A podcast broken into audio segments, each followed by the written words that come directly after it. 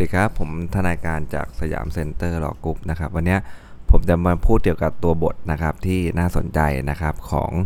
วิแพ่งนะครับ วันนี้เราจะไปต่อกันเลยนะที่ภาค4นะตอนนี้อยู่ที่มาตรา 331 นะครับ ภายใต้บังคับมาตรา 332 336 ครับเมื่อได้ยึดทรัพย์สินหรืออายัดสิทธิเรียกร้องทั้งหมด หรือบางส่วนของลูกหนี้ตามคำพิพากษานะฮะหรือได้มีการส่งมอบทรัพย์สินตามสิทธิเรียกร้องที่ถูกอายัดให้แก่เจ้าพนักงานบังคับคดีแล้ว ถ้าไม่มีเหตุสมควรให้งดการบังคับคดีไว้ก่อนครับ ให้เจ้าพนักงานบังคับคดีเนี่ยดำเนินการขายทอดตลาดเลยนะครับทรัพย์สินหรือสิทธิเรียกร้องนั้นเนี่ยตามกำหนดแพ่งและพาณิชย์นะครับ ก่อนการขายทอดตลาดนะฮะทรัพย์สินหรือสิทธิเรียกร้องตามวรรคหนึ่งเนี่ย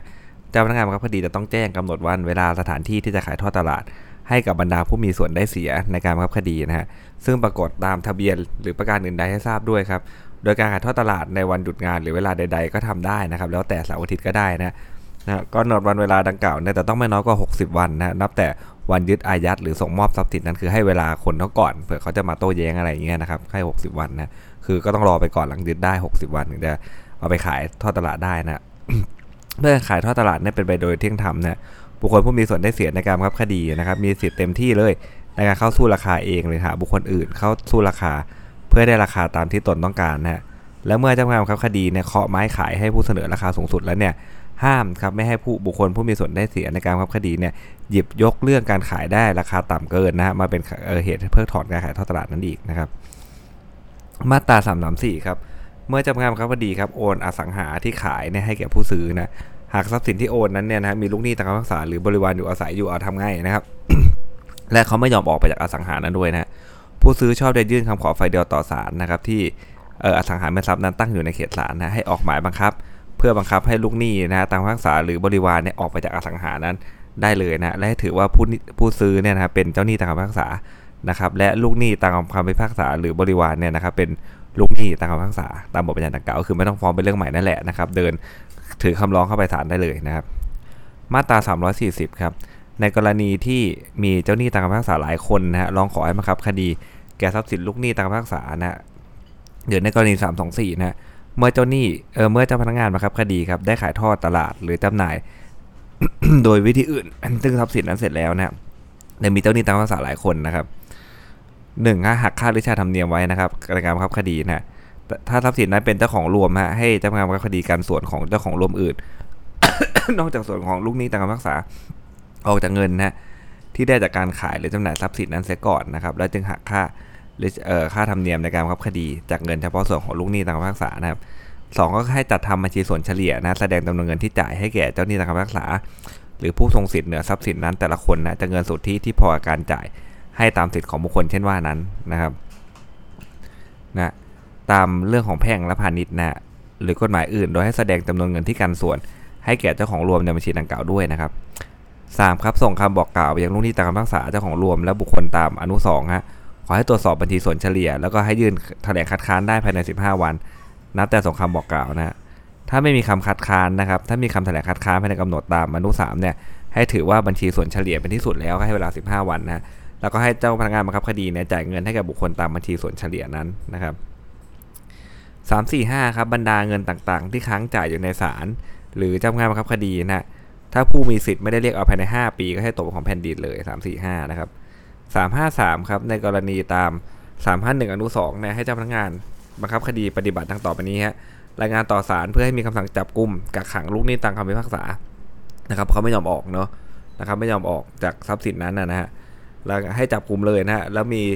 ศาลมีอำนาจสั่งนะฮะจับกุมนะครับจับกุมกักขังได้ทันทีเลยนะครับให้ใช้มาตรา363 ใช้โดยอนุโลมนะนี่คือแบบ hardcore นะฮะ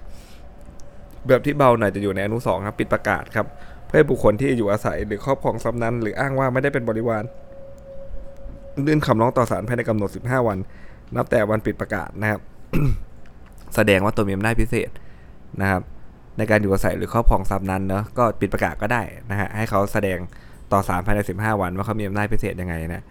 เมื่อมีการจับกลุ่มลูกหนี้ตามคำพิพากษาหรือบริวารตามมนุษย์หนึ่งนะฮะหรือในกรณีที่บุคคลดังกล่าวหลบหนีไปนะครับ ก็ให้ดำเนินการต่อไปตามมาตรา 352 นะฮะ 361 ครับ ภายใต้บังคับนะฮะบทบัญญัติหมวด4กรณีขับไล่ครับ ถ้าลูกหนี้ตามคำพิพากษาจงใจขัดขืนไม่ปฏิบัติตามคำบังคับ และไม่มีวิธีการอื่นใดและ ที่จะใช้บังคับได้นะอาจมีคำขอฝ่ายเดียวเลย ขอให้ศาลเนี่ยมีคำสั่งจับกลุ่มกักขังลูกหนี้ตามคำพิพากษาได้นะครับนะไม่ยอมออกไปนะฮะเมื่อได้รับคำขอตามวรรคหนึ่งให้ศาลพิจารณาคำขอโดยเร็วครับหากเป็นที่พอใจจากพยานหลักฐานนะฮะตามคำพิพากษามานำสืบนะให้ศาลเรียกมาสืบว่าลูกหนี้ตามคำพิพากษาเนี่ย สามารถที่จะปฏิบัติตามคำบังคับได้นะถ้าได้กระทำงานโดยสุจริตเนี่ยและเจ้าหนี้ตามคำพิพากษาไม่มีวิธีอื่นใดแล้วนะที่จะบังคับให้ให้ได้นะก็ให้ศาลออกหมายจับลูกหนี้ตามคำพิพากษาในทางปฏิบัติก็พอเขาจับปุ๊บเอาไปขังแล้วก็นะครับคนที่มีสิทธิ์ก็เข้าไปอยู่ซะเลยนะฮะถ้ารุ่นตามคำพิพากษามาศาลเลยทุกจับมาครับแต่รุ่นตามคำพิพากษาไม่อาจแสดงเหตุอันสมควรในการไม่ปฏิบัติตามคำบังคับได้ศาลมีอำนาจกักขังนะลูกหนี้ทันทีเลยนะหรือในวันหนึ่งวันใดที่ลูกหนี้ตามคำพิพากษายังคงขัดขืนอยู่ก็ได้ครับ หากลูกหนี้ตามคำพิพากษาแสดงเหตุอันควรในการไม่ปฏิบัติคำบังคับได้นะหรือตกลงที่จะปฏิบัติตามคำบังคับทุกประการศาลได้มีคำสั่งยกคำขอนะหรือมีคำสั่งเป็นอย่างอื่นตามที่เห็นสมควรก็ได้นะครับ367 ครับนะเป็นมาตราสุดท้ายและของบังคับคดีนะฮะในกรณีที่คู่ความนะฮะหรือบุคคลใดนำเงิน สมุดบัญชีเงินฝากธนาคารนะฮะหนังสือประกันของธนาคารหรือรับประกันอย่างอื่นเนี่ยมาวางต่อศาลตามบทบัญญัติแห่งประมวลกฎหมายนี้หรือคำสั่งศาลครับ เช่นคำสั่งเกี่ยวกับวิธีการชั่วคราวก่อนพิพากษาหรือทุเลาการบังคับคดีในการระหว่างอุทธรณ์หรือฎีกาหรือในกรณีอื่นใดนะเจ้าหนี้ตามคำพิพากษาในคดีนั้นเนี่ยชอบที่จะร้องขอต่อศาลให้สั่งจ่ายเงิน หรือดำเนินการเรียกเงินนำมาจ่ายแก่ตนก็ได้นะครับนะแล้วก็ไม่ต้องเสียค่าธรรมเนียมด้วยนะครับนะอันนี้ก็จะเป็นนะครับจบของวิแพ่งภาค4นะครับต่อไปผมจะกระโดดมาขึ้นที่ภาคที่3นะครับซึ่งเป็นอุทธรณ์ฎีกาในคดีแพ่งนะครับ มาตรา 223 ครับ ภายใต้บังคับมาตรา 138 168 188 222 นะในลักษณะนี้นะคำพิพากษาหรือคำสั่งของศาลชั้นต้นนั้นเนี่ยให้ยื่นอุทธรณ์ต่อศาลอุทธรณ์นะครับ เว้นแต่ว่าอะไรครับคำพิพากษาหรือคำสั่งประมวลกฎหมายนี้หรือกฎหมายอื่นจะบัญญัติให้เป็นที่สุดนะฮะมาตรา 224 ครับ ในคดีที่ราคาทรัพย์สิน หรือจำนวนทุนทรัพย์ที่พิพาทกันเนี่ย ในชั้นอุทธรณ์เนี่ยไม่เกิน 50,000 บาทนะครับ นะ ไม่เกิน 50,000 บาทนะ เอาที่พิพาทกันในชั้นอุทธรณ์เลยนะครับ นะไม่เกิน 50,000 บาทนะห้ามให้คู่ความเนี่ยอุทธรณ์ในข้อเท็จจริงนะครับ เว้นแต่ผู้พิพากษาที่นั่งพิจารณาคดีนั้นเนี่ยนะฮะในศาลชั้นต้นได้ทำความเห็นแย้ง หรือรับรองว่ามีเหตุอันควรอุทธรณ์ได้นะครับ ถ้าไม่มีความเห็นแย้งนะหรือคำรับรองเช่นว่านี้นะครับต้องให้ได้รับอนุญาตนะอุทธรณ์เป็นหนังสือจากอธิบดีผู้พิพากษาศาลชั้นต้นนะครับ แสดงว่าอุทธรณ์ได้ทันทีนะถ้ามีเรื่องความเห็นแย้งในคดีแพ่งนะนะในคดีแพ่งนะครับ อุทธรณ์ได้ทันทีถ้ามีความเห็นแย้งนะหรือว่ารับรองเป็นหนังสือให้อุทธรณ์ได้นะครับถ้าไม่มีต้องไปหาอธิบดีผู้พิพากษาศาลชั้นต้น หรืออธิบดีผู้พิพากษาภาคนะครับกรณีที่บทบัญญัติวัดหนึ่งครับไม่ให้บังคับเกี่ยวกับคดีเกี่ยวด้วยสิทธิแห่งสภาพบุคคลนะครับนั้นจะไม่เอามาใช้เลยนะครับ อุทธรณ์ได้ทางนั้นเลยนะครับหรือสิทธิในครอบครัว และคดีขอให้ปลดเปื้องทุกอันไม่อาจคำนวณเป็นราคาเงินได้นะเว้นแต่คดีขอให้ขับไล่บุคคลใดๆครับออกจากอสังหานะครับอันมีค่าเช่า หรืออาจให้เช่าได้ในขณะยื่นฟ้องเนี่ยไม่เกินเดือนละ4,000 บาทนะครับ การขอให้ผู้พิพากษานะฮะที่นั่งพิจารณาในคดีนะในศาลชั้นต้นรับรองว่ามีเหตุอันควรอุทธรณ์ได้เนี่ยผู้อุทธรณ์ก็ยื่นคำร้องถึงผู้พิพากษาคนนั้นเลยพร้อมกับคำฟ้องอุทธรณ์นะไปสองอย่างนะฮะเมื่อศาลได้รับคำร้องเช่นนั้นก็ให้ศาลส่งคำร้องพร้อมด้วยสำนวนความไปยังผู้พิพากษาดังกล่าวเพื่อพิจารณารับรองนะครับ มาตรา 225 ครับข้อเท็จจริงหรือข้อกฎหมายนะฮะที่จะยกขึ้นอ้างในการยื่นอุทธรณ์นั้นเนี่ย ต้องได้กล่าวไว้โดยชัดแจ้งในอุทธรณ์และที่สำคัญฮะต้องเป็นข้อที่ได้ยกว่ากันมาแล้วโดยชอบในศาลชั้นต้นนะครับ ต้องเป็นข้อที่ได้ยกขึ้นว่ากันมาแล้วโดยชอบในศาลชั้นต้นนะฮะและก็ยังต้องเป็นสาระแห่งคดีอันคนได้รับการวินิจฉัยด้วยนะครับวรรคสองนะถ้าเกิดว่าคู่ความฝ่ายใดครับไม่ได้ยกปัญหา ข้อใดเกี่ยวความสงบเรียบร้อยของประชาชนขึ้นกล่าวอ้างในชั้นต้น หรือ หรือคู่ความฝ่ายใดไม่สามารถยกปัญหาใด ๆ ขึ้นกล่าวในศาลชั้นต้นเพราะพฤติการไม่เปิดช่องให้ทำได้หรืออะไรก็ว่าไปนะครับ ก็ย่อมมีอำนาจมีสิทธินะที่จะยกขึ้นในชั้นอุทธรณ์ได้นะครับนะเขาต้องมีสิทธิ์ที่ยกขึ้นอ้างซึ่งปัญหาเช่นว่านั้นได้ แสดงว่ายกขึ้นอ้างเมื่อไหร่ก็ได้นะนะครับ ไม่ต้องอะไรครับ ไม่ต้องว่ากล่าวกันมาก่อนเลยนะ ถ้าเกี่ยวความสงบเรียบร้อยนะ แต่ถ้าไม่เกี่ยวความสงบเรียบร้อยต้องเป็นข้อที่ได้ว่ากันมาแล้วโดยชอบในศาลชั้นต้น แล้วต้องเป็นสาระแห่งคดีอันควรได้รับการวินิจฉัยด้วยนะครับ 226 ครับ ก่อนศาลชั้นต้นจะได้มีคำสั่งนะฮะหรือคำพิพากษาชี้ขาดตัดสินคดีนะฮะถ้าศาลนั้นได้มีคำสั่งอย่างใดอย่างหนึ่งนะที่ไม่ได้ระบุไว้ใน 227 และ 228 1ครับห้ามมิให้อุทธรณ์คำสั่งนั้นในระหว่างพิจารณาอนุ2ครับ ถ้าคู่ความฝ่ายใดโต้แย้งคำสั่งใดให้ศาลจด ข้อโต้แย้งนั้นลงในรายงานคู่ความนะฮะเออลงในรายงานนะคู่ความที่โต้แย้งเนี่ยชอบที่จะอุทธรณ์คำสั่งนั้นได้ภายในกำหนด 1 เดือนนะฮะนับแต่วันที่ศาลมีคำพิพากษา แสดงว่าอะไรครับ 1. ห้ามให้โต้แย้งระหว่างพิจารณาและ ต้องโต้แย้งด้วยนะฮะต้องโต้แย้งไว้ก่อนนะครับนะและให้ศาลจดไว้ในรายงานนะครับ และต้องรอนะครับภายใน 1 เดือนหลังจากพิพากษาเนี่ยถึงจะอุทธรณ์ตัวคำสั่งนั้นได้นะเพื่อประโยชน์มาตรานี้ครับไม่ว่าศาลจะได้มีคำสั่งให้รับคำฟ้องไว้หรือไม่ก็ตามฮะให้ถือว่าคำสั่งอย่างใดอย่างหนึ่งของศาลนับแต่ได้มีการยื่นคำฟ้องต่อศาลนะนอกจากที่ระบุไว้ในมาตรา 227 228 เนี่ยเป็นคำสั่งระหว่างพิจารณานะครับ เขาจะไม่ให้อุทธรณ์อะเดี๋ยวอุทธรณ์ได้คดีก็ไม่ไปไหนถูกไหมฮะสั่งทีไม่เห็นด้วยทีสั่งทีไม่เห็นด้วยทีอุทธรณ์ทุกเรื่องกว่าสำนวนไปสำนวนกลับมันก็ไม่ต้องทำอะไรแล้วถูกไหมฮะนั่นคือหลักเดียใจความของ 226 นะครับ 227 ครับคำสั่งของศาลชั้นต้นที่ไม่รับ หรือให้คืนคำคู่ความนะฮะตามมาตรา 18 นะฮะหรือวินิจฉัยชี้ขาดเบื้องต้น ซึ่งตามมาตรา 24 นะฮะนะ227 เนี่ยก็จะพูดถึงมาตรา 18 กับมาตรา 24 นะฮะแต่ว่าเรื่องนี้คดีมันเสียไปทั้งเรื่องเลยนะฮะ ไม่ให้ถือว่าเป็นคำสั่งในระหว่างพิจารณา เพราะมันจบไปทั้งเรื่องเลยอะมันคืนคำคู่ความก็จบเลยถูกไหมฮะวินิจฉัยชี้ขาดเบื้องต้น ตามมาตรา24 คดีเสร็จไปทั้งเรื่องเหมือนกันถูกไหมฮะไม่ถือเป็นคำสั่งระหว่างพิจารณา และให้อยู่ภายใต้บังคับของการอุทธรณ์คำพิพากษานะฮะหรือคำสั่งชี้ขาดตัดสินคดีนะครับ228 ครับก่อนศาลชี้ขาดตัดสินคดีนะถ้าศาลมีคำสั่งอย่างใดอย่างหนึ่ง ดังต่อไปนี้นะครับคือ 227 เนี่ยคือไม่ถือว่าเป็นคำสั่งระหว่างพิจารณา 228 คือเป็นคำสั่งระหว่างพิจารณาแหละแต่อุทธรณ์ได้นะครับ ก็พวกกักขังปรับหมายจำขังผู้ใดเห็นไหมครับพวกนี้เนี่ยเป็นคำสั่งระหว่างพิจารณาแน่นอนคดีมันไม่จบไปเลยนะแต่ว่าอุทธรณ์ได้นะมีคำสั่งเกี่ยวด้วยคำขอคุ้มครองประโยชน์ของคู่ความระหว่างพิจารณานะฮะหรือคำขอคำสั่งอันเกี่ยวกับคำขอเพื่อจะบังคับคดีตามคำพิพากษาต่อไปอย่างนี้ก็อุทธรณ์ได้ทันทีเลยนะครับ 3 ครับ ไม่รับหรือคืนคำคู่ความตาม 18 หรือวินิจฉัยชี้ขาดเบื้องต้น ตามมาตรา 24 ซึ่งไม่ได้ทำให้เสร็จไปทั้งเรื่องแต่เสร็จไปเฉพาะประเด็นบางข้อนะฮะ คำสั่งเช่นว่าเนี่ยนะคู่ความย่อมอุทธรณ์ได้ภายในกำหนด 1 เดือนเลยนะนับแต่วันที่มีคำสั่งเป็นต้นไปนะครับถึงแม้ว่าจะมีอุทธรณ์ในระหว่างพิจารณานะก็ให้ศาลดำเนินคดีต่อไปนะและมีคำพิพากษาหรือคำสั่งชี้ขาดตัดสินคดีนั้น แต่ถ้าเกิดว่าในระหว่างพิจารณาครับคู่ความอุทธรณ์คำสั่งชนิดที่ระบุไว้ในอนุมาตรา3นะครับก็คือเนี่ยแหละบางประเด็นของมาตรา 18 กับมาตรา 24 นะฮะถ้าศาลเห็นว่าการกลับหรือแก้นะฮะคำสั่งที่คู่ความอุทธรณ์นั้นจะเป็นการวินิจฉัยชี้ขาด หรือวิจัยชี้ขาดประเด็นที่ศาลล่างไม่ได้ วิจัยไว้ครับก็ให้ศาลอุทธรณ์มีอำนาจทำคำสั่งให้ศาลล่างงดการพิจารณาไว้ก่อนนะครับนะให้งดไว้ก่อนเดี๋ยวรอศาลอุทธรณ์วินิจฉัยก่อนนะนะถ้าคู่ความไม่ได้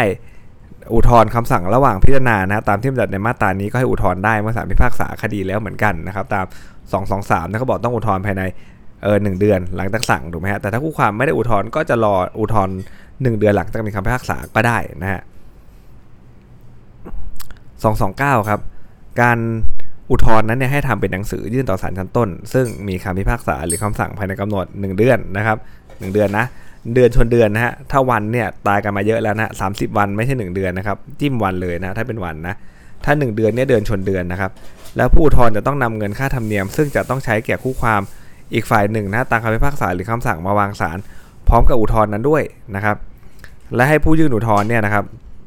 ยื่นสำเนา นะอุทธรณ์พร้อมด้วยอะไรครับนะผู้ยื่นอุทธรณ์สำเนานะฮะ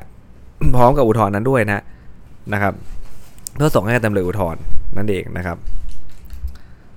นะก็ต้องเอาท่าทำเนียมต้องใช้แก่คู่ความอีกฝ่ายมาวางด้วย ซึ่งตรงนี้ก็จะเป็นประเด็นอีกแหละว่า ถ้าเกิดว่าวางไม่ครบเนี่ยนะครับก็ไม่ต้องรับอุทธรณ์ได้เลยนะครับ ไม่ต้องสั่งก่อนว่าไม่รับหรือให้แก้ไขก่อนตามมาตรา 18 นะฮะ230นะคดีตามมาตรา 224 ครับ ถ้าอุทธรณ์ในข้อเท็จจริงให้ศาลตรวจก่อนนะครับว่าเออว่าฟ้องอุทธรณ์นั้นเนี่ยจะได้รับไว้พิจารณาหรือไม่นะครับให้ศาลตรวจซะก่อนนะว่าจะรับพิจารณาหรือไม่นะก็คือพิพาทเกินอะไรครับ อุทธรณ์ในข้อเท็จจริงนะฮะทรัพย์สินที่พิพาทเนี่ยมันเกิน 50,000 บาท ในชั้นอุทธรณ์ใช่ไหมฮะก็ให้ดูก่อนว่า จะรับไว้พิจารณาได้หรือไม่นะถ้าผู้พิพากษาที่ได้พิจารณาคดีนั้นเนี่ยมีความเห็นแย้ง หรือได้รับรองแล้วนะฮะหรือว่าได้รับรองในเวลาตรวจอุทธรณ์ว่ามีเหตุ อันควรที่จะอะไรครับ อันควรที่จะอุทธรณ์ในปัญหาข้อท็จจริงนั้นได้ ก็ให้ศาลมีคำสั่งรับอุทธรณ์นั้นไว้ พิจารณาในข้อเท็จจริงดังกล่าวแสดงว่าถ้าเราเป็นศาลนะฮะคดีเข้ามาอยู่ในมือเราเนี่ยจะดูว่าอุทธรณ์ได้ไหมนะครับนะแล้วก็ดูครับนะคดีตาม 224 นะนะมาเลยครับมาที่พิพาทกันไม่เกิน 50,000ใช่ไหมแล้วก็มาดูฮะผู้พิพากษาที่ทำความเห็นพิจารณาคดีนั้นมีความเห็นแย้งและมีความเห็นแย้งเนี่ยแสดงว่าเห็นไม่ตรงกันนะหรือว่าได้รับรองแล้วให้อุทธรณ์ได้นะครับหรือรับรองในเวลาที่ตรวจอุทธรณ์ว่ามีเหตุ อันคนอุทธรณ์ก็ให้ศาลมีคำสั่งรับอุทธรณ์นั้นไว้พิจารณาในปัญหาข้อเท็จจริงนะถ้าไม่มีความเห็นแย้งหรือคำรับรองเช่นว่านั้นนะนะให้ศาลมีคำสั่งไม่รับอุทธรณ์นะครับนะให้ศาลมีคำสั่งไม่รับอุทธรณ์ในปัญหาข้อเท็จจริงนะในกรณีนี้เนี่ยถ้าอธิบดีผู้พิพากษาหรืออธิบดีผู้พิพากษาภาคที่ไม่ได้เป็นองค์คณะในคำสั่งนั้นนะฮะผู้อุทธรณ์ชอบที่จะยื่นคำร้องต่อศาลนะถึงอธิบดีผู้พิพากษาก็ยื่นที่ศาลได้เลยนะครับ หรืออธิบดีผู้พิพากษาภาคภายใน 7 วันครับ เมื่อได้รับคำร้องเช่นว่านั้นเนี่ยก็ให้ศาลไปนะฮะส่งคำร้องนั้นพร้อมด้วยสำนวนนะฮะความไปยังอธิบดีผู้พิพากษาภาค หรืออธิบดีผู้พิพากษาเอออธิบดีผู้พิพากษาหรืออธิบดีผู้พิพากษาภาคนะฮะเพื่อให้มีคำสั่งยืนตามนะหรือกลับคำสั่งของศาลนั้นนะคำสั่งของอธิบดีผู้พิพากษาหรืออธิบดีผู้พิพากษาภาค เช่นว่านี้ให้เป็นที่สุดนะถ้ากลับมายื่นว่ายื่นไม่ได้ก็คือไม่ได้นะถ้ากลับมาบอกว่ากลับนะให้รับก็ต้องรับนะฮะบทบัญญัติแห่งมาตรานี้ ไม่ห้ามศาลในอันที่จะมีคำสั่งตาม 232 นะฮะปฏิเสธไม่ส่งอุทธรณ์ในเหตุอื่น หรืออันที่ศาลจะมีคำสั่งให้ส่งอุทธรณ์นั้นเนี่ยนะฮะไปเท่าที่เป็นอุทธรณ์ในข้อกฎหมายนะครับ231ครับการยื่นอุทธรณ์เนี่ยย่อมไม่เป็นการทุเลาการบังคับในคำพิพากษานะฮะยื่นอุทธรณ์ไม่ทุเลานะชั้นต้นพิพากษามายังไงก็ตามนั้นนะฮะนะครับ แต่คู่ความที่ยื่นอุทธรณ์อาจยื่นคำขอต่อศาลไม่ว่าเวลาใดๆนะต่อศาลอุทธรณ์นะครับ โดยทำเป็นคำร้องชี้แจงเหตุผลในเหตุผลสมควรในการขอให้ศาลอุทธรณ์ทุเลาการบังคับนะฮะคำร้องเช่นว่านั้นเนี่ยให้ผู้อุทธรณ์ยื่นต่อศาลชั้นต้นได้ครับจนถึงเวลาที่ศาลมีคำสั่งอนุญาตให้อุทธรณ์นะถ้าภายหลังศาลได้มีคำสั่งเช่นว่านี้ให้ยื่นตรงต่อศาลอุทธรณ์เลยขอทุเลานะฮะก็คือตอนยื่นไปเนี่ยนะฮะดูก่อนศาลชั้นต้นอนุญาตหรือเปล่า ถ้ายังอยู่ระหว่างว่าเออยังรออยู่ว่าศาลชั้นต้นจะให้ส่งไปหรือเปล่าเนี่ยอันนี้ยื่นต่อศาลชั้นต้นได้นะแต่ถ้าเกิดว่าเขาส่งเรื่องไปศาลอุทธรณ์แล้วเนี่ย คำขอทุเลาให้ยื่นตรงต่อศาลอุทธรณ์นะถ้าได้ยื่นคำขอต่อศาลชั้นต้นก็ให้ศาลชั้นต้นเนี่ยรีบส่งคำขอนั้นยังไปศาลอุทธรณ์อำนวยความสะดวกให้ด้วยนะในกรณีที่มีเหตุฉุกเฉินอย่างยิ่งนะเมื่อศาลชั้นต้นได้รับคำขอไว้ก็ให้มีอำนาจทำคำสั่งให้ทุเลาการบังคับไว้นะครับนะเพื่อรอคำวินิจฉัยของศาลอุทธรณ์ในคำขอ เช่นว่านั้นนะถ้าเกิดว่าผู้อุทธรณ์ครับวางเงินต่อศาลชั้นต้นเป็นจำนวนพอชำระหนี้ตามคำพิพากษา พร้อมค่าหรือชาธรรมเนียมในการฟ้องร้องและบังคับคดีนะหรือได้หาประกันมาสำหรับเงินจำนวนเช่นว่านี้จนเป็นที่พอใจของศาลครับให้ศาลที่กล่าวมาแล้วบังคับงดการบังคับคดีได้เลยนะตาม 295 อนุหนึ่งเพราะว่ามันต้องบังคับคดีถูกไหมฮะก็เอาเงินมาวางนะเอาเงินมาวางเลยว่า ผมขออุทธรณ์ถ้าผมแพ้คุณก็บังคับจากเงินตรงนี้ไป ก็แสดงให้เห็นว่าอะไรครับคุณไม่ได้ติดชึ่งถูกไหมฮะคุณไม่ได้มาประวิงคดีนะครับศาลก็จะงดการบังคับคดีให้เลยนะตาม 295 อนุหนึ่งนะฮะเมื่อได้รับคำขอเช่นว่านี้ครับ ศาลอุทธรณ์จะอนุญาตให้ทุเลาการบังคับคดี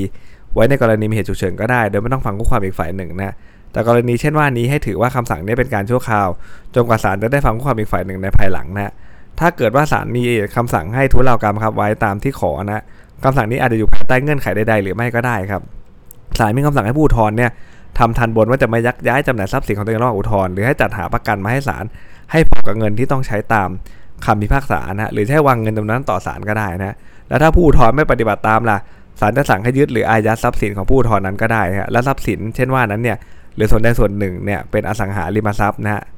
ศาลจะมีคำสั่งให้เอาออกขายทอดตลาดก็ได้ ถ้าปรากฏว่าการขายนั้นเนี่ยเป็นการจำเป็นและสมควรนะพอทรัพย์สินนั้นมีสภาพเป็นของเสียง่าย หรือเก็บรักษาไว้ในอุทธรณ์จะนำไปสู่ความยุ่งยากหรือเสียค่าใช้จ่ายเป็นจำนวนมากนะครับ พวกนี้เป็นเรื่องของข้อยกเว้นของการทุเลาการพับคดีหมดเลยนะครับ232ครับเมื่อได้รับอุทธรณ์แล้วเนี่ย ให้ศาลชั้นต้นตรวจอุทธรณ์นะฮะและมีคำสั่งให้ส่ง หรือปฏิเสธไม่ส่ง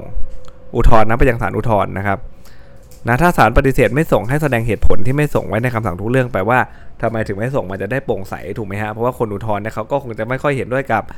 คำพิพากษาศาลชั้นต้นอยู่แล้วนะเขาเลยให้เออเขาเลยยื่นอุทธรณ์ถูกไหมฮะยิ่งถ้าบอกไม่ส่งเนี่ยก็ยิ่งแปลกก็มีนู่นมีนี่หรือเปล่าอะไรอย่างงี้ถูกไหมฮะก็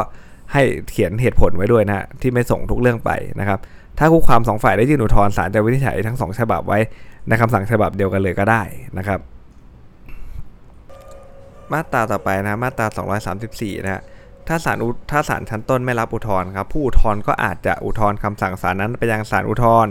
โดยตรงเลยนะโดยทำเป็นคำขอนะเป็นคำร้องต่อศาลชั้นต้น และนำค่าหรือชาธรรมเนียมทั้งหมดเนี่ยมาวางศาลนะครับและนำเงินชำระตามคำพิพากษาหรือหาประกันไว้ต่อศาลภายใน 15 วันนะนับแต่วันที่ศาลได้มีคำสั่ง คำสั่งอะไรคือคำสั่งว่าไม่รับอุทธรณ์นั่นแหละนะภายใน 15 วันก็เอามาวางแบบนี้ศาลชั้นต้นต้องส่งไปศาลอุทธรณ์อย่างเดียวนะให้พิจารณานะพิจารณาว่าส่งไปส่งอีกไม่ได้แล้วนะครับ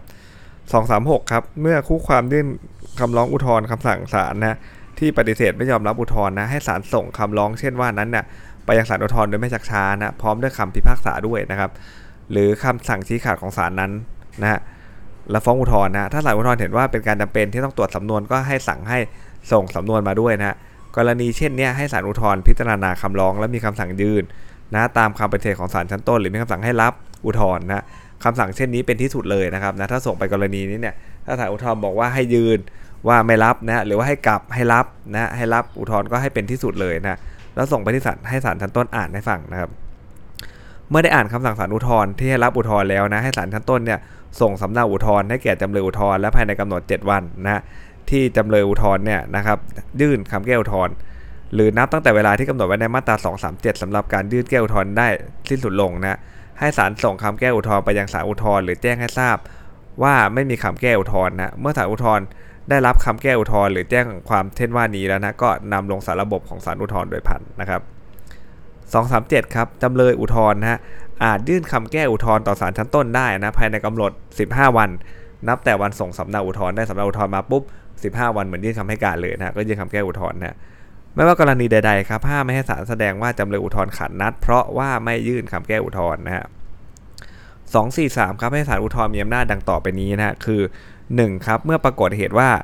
นะฮะเมื่อปรากฏเหตุที่ไม่ได้ปฏิบัติตามบทบัญญัติแห่งกฎหมายนี้ว่าด้วยคำพิพากษาหรือคำสั่ง และศาลอุทธรณ์เห็นว่ามีเหตุอันสมควรฮะก็ให้ศาลอุทธรณ์มีคำสั่งยกคำพิพากษาคำสั่งศาลชั้นต้นเสียนะฮะและส่งสำนวนคืนไปนะฮะ ให้ศาลชั้นต้น ให้ผู้ให้พิพากษาหรือมีคำสั่งใหม่นะครับ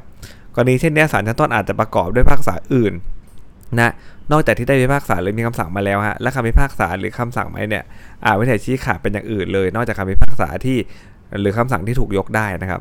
2 ครับเมื่อปรากฏเหตุที่ไม่ได้ปฏิบัติตามบทบัญญัติว่าด้วยการพิจารณานะเมื่อกี้การทำคำคำพิพากษาเนอะถ้าการทำคำพิพากษาเนี่ยส่งคืนไปให้พิพากษามีคำสั่งใหม่เลยนะเปลี่ยนศาลเปลี่ยนท่านก็ได้นะ วินิจฉัยแบบอื่นก็ได้ไม่ต้องแบบเดิมก็ได้นะครับนี่คืออำนาจของศาลอุทธรณ์เลยนะฮะ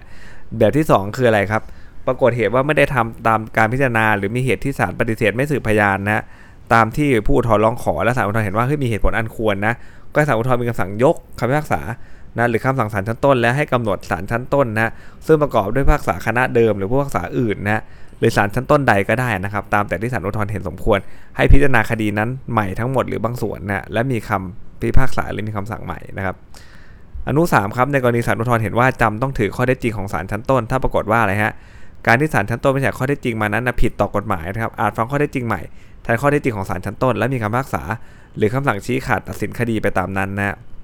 นะครับ ก็คือว่าอะไรฮะถือข้อเท็จจริงนะก็ดูว่าเอาข้อเท็จจริงที่วินิจฉัยมาเนี่ยผิดต่อกฎหมายนะหรือว่าอะไรครับ ข้อขอไข่ครับถ้าเกิดว่า ข้อเท็จจริงที่ศาลชั้นต้นฟังมาเนี่ยมันไม่พอนะแก่การวินิจฉัยข้อกฎหมายเนี่ยศาลอุทธรณ์อาจจะทำคำสั่งนะให้ยกคำพิพากษาของศาลชั้นต้นนั้นเลยนะครับ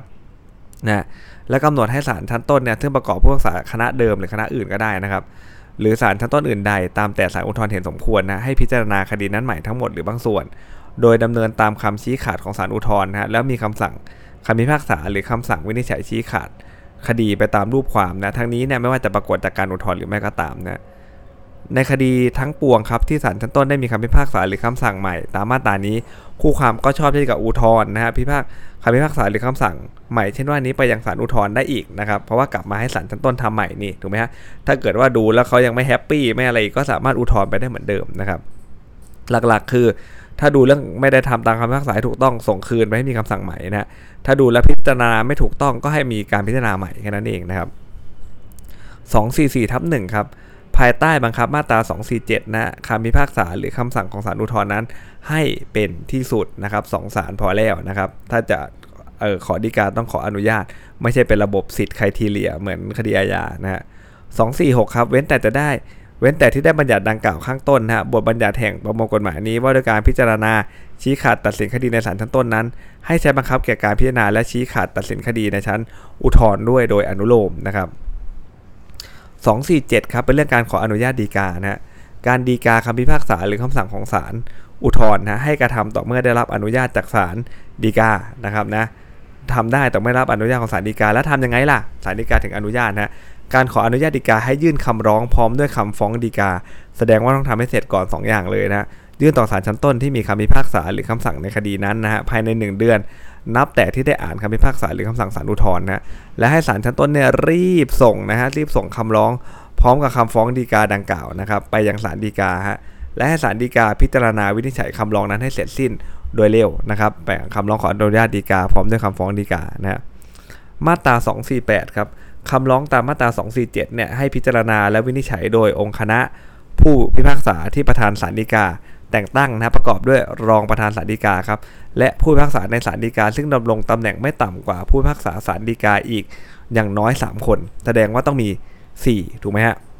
ต้องมี 4 มีรอง1นะแล้วก็มีผู้พิพากษาศาลฎีกาตำแหน่งผู้พิพากษาศาลฎีกาเนี่ยอีก3นะฮะอย่างน้อยนะนะครับการวินิจฉัยเป็นไปตามเสียงข้างมากครับถ้าคะแนนเสียงเท่ากันก็ให้บังคับตามความเห็นของฝ่ายที่ควรอนุญาตให้ดีกาให้ขึ้นมาเถอะนะครับ ถ้าเกิดว่า 2 2 เท่ากันนะฮะ นะครับแต่ถ้าเกิด 3 คนบอกขึ้นไม่ได้ก็คือขึ้นไม่ได้นะครับนะก็คือไม่รับดีกานะครับ ต่อไปมาตรา 249 นะครับ ให้ศาลฎีกาครับพิจารณาอนุญาตให้ดีกาตาม 247 ได้เมื่อเห็นว่าปัญหาตามดีกานั้นเนี่ยเป็นปัญหาสำคัญที่ควรวินิจฉัยนะปัญหาสำคัญหรือไม่ก็ให้พิจารณาถึงกรณีดังต่อไปนี้ครับ 1. เกี่ยวพันกับประโยชน์สาธารณะ หรือความสงบเรียบร้อยของประชาชนนะ สองครับเมื่อคำพิพากษาหรือคำสั่งศาลอุทธรณ์ได้วินิจฉัยข้อกฎหมายที่สำคัญนะที่ขัด หรือขัดกับแนวบรรทัดฐานของคำพิพากษาหรือคำสั่งของศาลฎีกานะฮะสามครับคำพิพากษาหรือคำสั่งของศาลอุทธรณ์ได้วินิจฉัยข้อกฎหมายสำคัญ ซึ่งยังไม่มีแนวคำพิพากษาฎีกา หรือคำสั่งศาลฎีกามาก่อนนะสี่ครับเมื่อคำพิพากษาหรือคำสั่งของศาลอุทธรณ์เนี่ยขัดกับคำพิพากษาหรือคำสั่งอันถึงที่สุดของศาลอื่นนะฮะห้าเป็นการพัฒนาตีความกฎหมาย 6 ครับปัญหาสำคัญข้ออื่นตามกำหนดนะครับอ่าแล้วก็ เมื่อได้ความเห็นชอบจากที่ประชุมใหญ่ศาลฎีกา ประกาศในราชกิจจานุเบกษาใช้บังคับได้นะในกรณีที่ศาลฎีกามีคำสั่งไม่อนุญาตให้ฎีกาเนี่ยคำพิพากษาหรือคำสั่งของศาลอุทธรณ์ให้เป็นที่สุดนับแต่วันที่ได้อ่านนะครับ เพราะนั้นหลักๆก็จะมีอยู่นะครับประมาณเนี่ยแหละ 3 4 อนุเนี่ยนะฮะที่ที่เอาไปออกข้อสอบได้ถ้าออกมาตรา 249 นะครับ มาตราสุดท้ายของวันนี้นะฮะจะเป็นมาตราที่ 251 นะครับ ในคดีที่ได้รับอนุญาตให้อุดให้ดีกานะที่มีแต่เฉพาะปัญหาข้อกฎหมาย คืออนุญาตให้ดีกาได้เฉพาะปัญหาข้อกฎหมายอย่างเดียวนะถ้าศาลฎีกาเห็นว่าคำพิพากษาหรือคำสั่งศาลอุทธรณ์เนี่ยไม่ถูกต้องนะไม่ไม่ว่าจะทั้งหมดหรือบางส่วนครับศาลฎีกาจะมีคำวินิจฉัยในปัญหาข้อกฎหมายและให้ยกนะฮะคำพิพากษานะฮะหรือคำสั่งของศาลอุทธรณ์หรือศาลชั้นต้นนะแล้วมีคำสั่งให้ศาลอุทธรณ์หรือศาลชั้นต้น แล้วแต่กรณีเนี่ยทำคำพิพากษาหรือคำสั่งใหม่ภายใต้กรอบ คำวินิจฉัยของศาลฎีกาก็ได้นะแสดงว่าเรื่องนี้ถ้าออกข้อสอบก็คงจะออกในมุมที่ว่าอะไรครับศาลเนี่ยถ้าเขาดูว่าอนุญาตให้ฎีกา เฉพาะข้อกฎหมายนะครับนะก็จะมีคำวินิจฉัยในปัญหาข้อกฎหมาย แล้วก็ยกเลยนะยกคำพิพากษา หรือคำสั่งศาลอุทธรณ์เนี่ยแล้วมีคำสั่งให้ทำใหม่ใต้กรอบนะแสดงว่าศาลฎีกาก็อาจจะไม่ต้องทำคำพิพากษาเองก็ได้นะให้ศาลล่างทำก็ได้นะภายใต้กรอบของคำวินิจฉัยของศาลฎีกานะครับ